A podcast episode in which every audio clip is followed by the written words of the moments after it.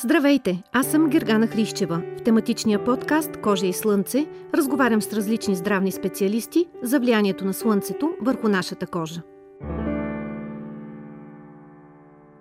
С доктор Петя Златева, която е дерматолог от 10 години, а от 8 години практикува в университетска болница Светана, ще си говорим за слънцезащитните продукти. Какви слънцезащитни продукти трябва да използваме, за да предпазваме кожата си? Здравейте! Лятото, слънцето, хубавите емоции, всички ги обичаме. На пазара ни вече има такава широка гама от продукти, че човек понякога наистина трудно може да се ориентира. Най-общо казано, за да се радваме на слънцето и на лятото, първо трябва да имаме разумно, адекватно поведение, облекло и разбира се фотозащита. Продуктът, за да го ползваме, трябва да ни бъде първо приятен и сега ще поговорим малко какво значи качествен продукт. Тоест, за да го ползваме, наистина трябва да е приятен, иначе човек ще го сложи веднъж и няма да повтори. Всеки човек има различни предпочитания. Един предпочита мляко, олио, спрей. Всеки един качествен продукт може да бъде под всякаква форма. Всъщност, каква емулсия да си изберем? Относно качеството няма значение дали ще използваме мляко, емулсия, спрей, лосион, олио. Обикновено по-чувствителните кожи предпочитат крем или крем гел, но хората, които не обичат да се мажат, повече от мъжете, те предпочитат аерозол под формата на спрей, както е един одеколон или парфюм. Той много бързо попива. Важно е това нещо да се случи поне половин час преди да излезем на слънце, за да може кожата да абсорбира и съответно този продукт наистина да действа активно. За да бъде качествен един продукт е важно да се знае, че Направата му никак не е лесен процес и не може да бъде твърде ефтин. Тоест, ефтините продукти от дрогерията не винаги осигуряват някакво качество. Трябва да гледаме обозначенията спрямо Европейската директива за продукти, които може да ползваме в територията на България. Има едно кръгче, което а, показва УВ. Всички хубави продукти пазят от УВБ лъчите и това е обосновано. Ако има предпазване от ултравиолетовите А лъчи, то е допълнително означено с едно кръгче и го има на всички форми. Било то спрей, крем, мляко, винаги съществува. Търсиме това да го има. Това да го има. Трябва да има баркод. Това значи, че продуктът е оригинален и не е фалшив. И те повечето имат срок на годност след като се отвори 6 месеца или година. Тоест това са много важни неща, които трябва да ги има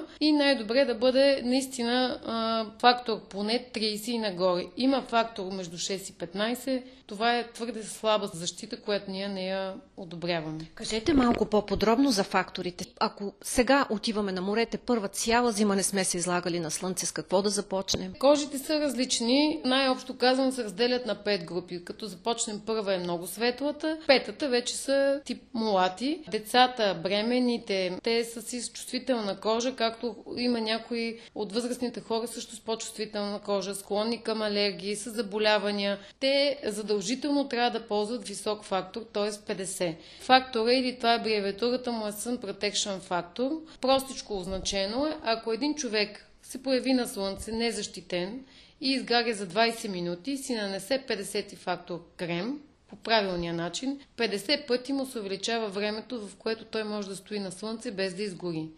Тоест минутите стават доста повече една незащитена кожа през зимата, е хубаво да започне поне първите дни, дали ще е на море или на планина, слънцето е силно, отразява се от вода, от пясък, да започне с 50 фактор. Ако човек вече се е подготвил, бил е за кратко нали, на село, на планина или някъде, може да започне и с 30 фактор, достатъчно е, но 15, 20, 20 фактор... Често се използва. Да, често се използва. Дори фактор 6 или олио за почерняване, това не е защита. Човек, отивайки на море или на планина, за да си изкара добре, не може да се фиксира кой е фактор.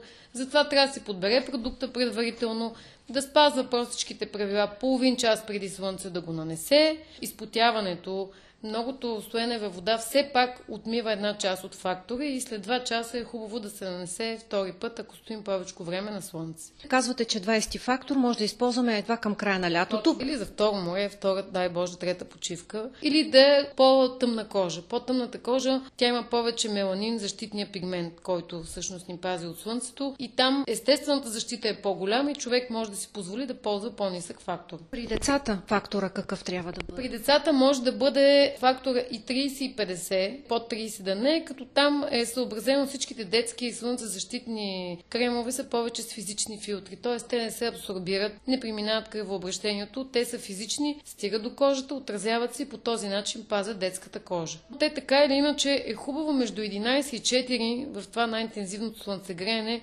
да не бъдат на слънце, така че едно намазване сутрин и едно след обед, ако се върнат на плажа, е достатъчно. Независимо, че влизат във водата, крема ще ги пази 2-3 часа. Не? Ако са повече, ще се нанесе втори път, но иначе едно такова намазване за 2-3 часа е абсолютно достатъчно.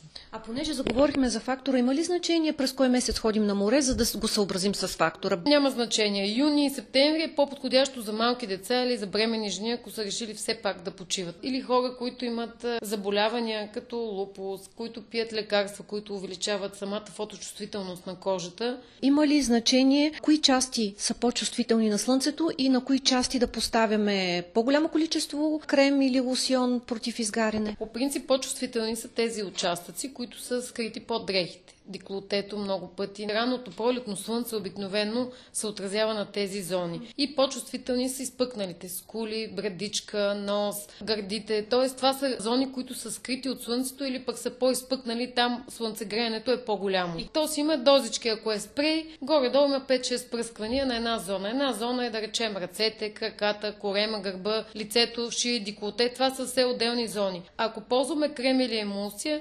най-лесно човек може да се ориентира, като се нанесе крем от върха на средния пръст на ръката до началото на дланта. Това всъщност е количеството за една кожна зона, за да знаем, че е добре намазана. Тази ивица, която е слънцезащитен крем или мляко, е достатъчна за една зона. А защо различно почервенява кожата? Това е до типа кожа, защото ние имаме различно количество меланин и меланоцити. По-светлите кожи са по-склонни към зачервяване и по-трудно правят тем, защото те самите могат да произвеждат по-малко меланин, който е свързан с придобиването на тен. Почервеняваме и почерняваме с различна степен.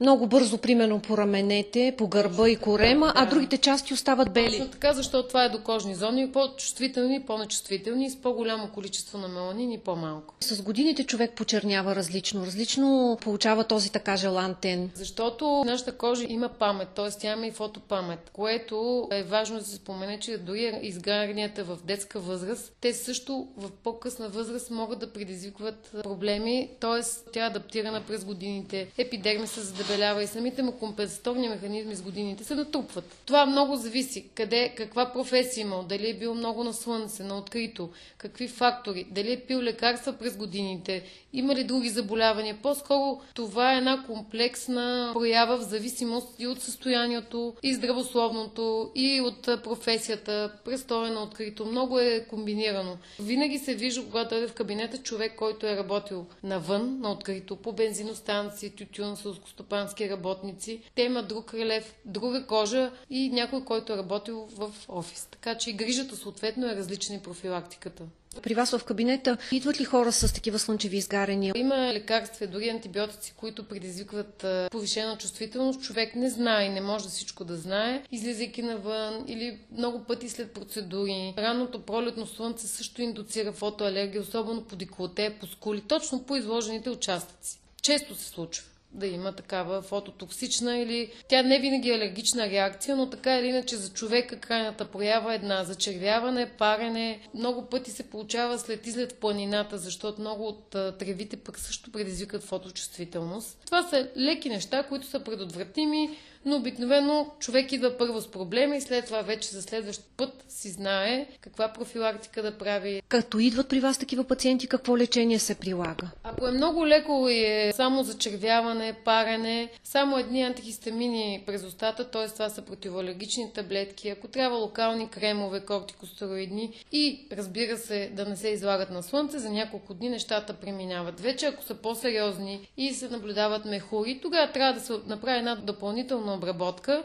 и никакво излагане пак на слънце, за да не останат трайни пигментации. Тоест има решение на този проблем, но той вече трябва да се лекува. Най-доброто лечение си остава профилактиката, така че по-добре да бъдем предпазливи, но ако се случи, Нищо фатално няма от едно изгаряне, но трябва да се лекува, за да няма трайни промени. Много рядко има изгаряне втора, трета степен, които са смехури.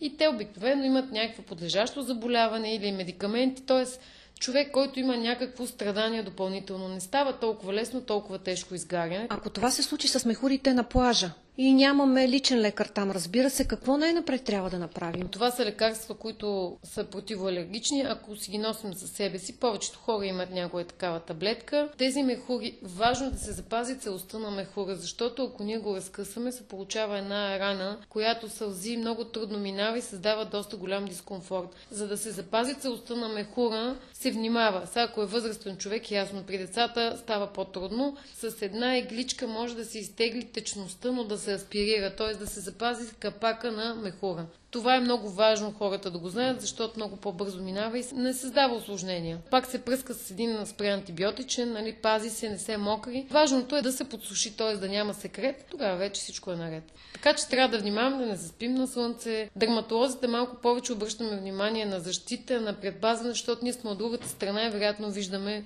проблемите в кабинета. В никакъв случай не е идеята да стресираме хората или те непрекъснато да мислят какво ще стане, но все пак, когато е добре планирано, имаме един хубав продукт, нека имаме в турбичката един противоалергичен медикамент, за да ни бъде по-спокойно. Много пъти не се налага, но ако се наложи, ние да не си разваляме почивката. Бихте ли препоръчали ваши колеги дерматолози, има ли ги достатъчно изобщо в страната, към които пациентите да се обърнат?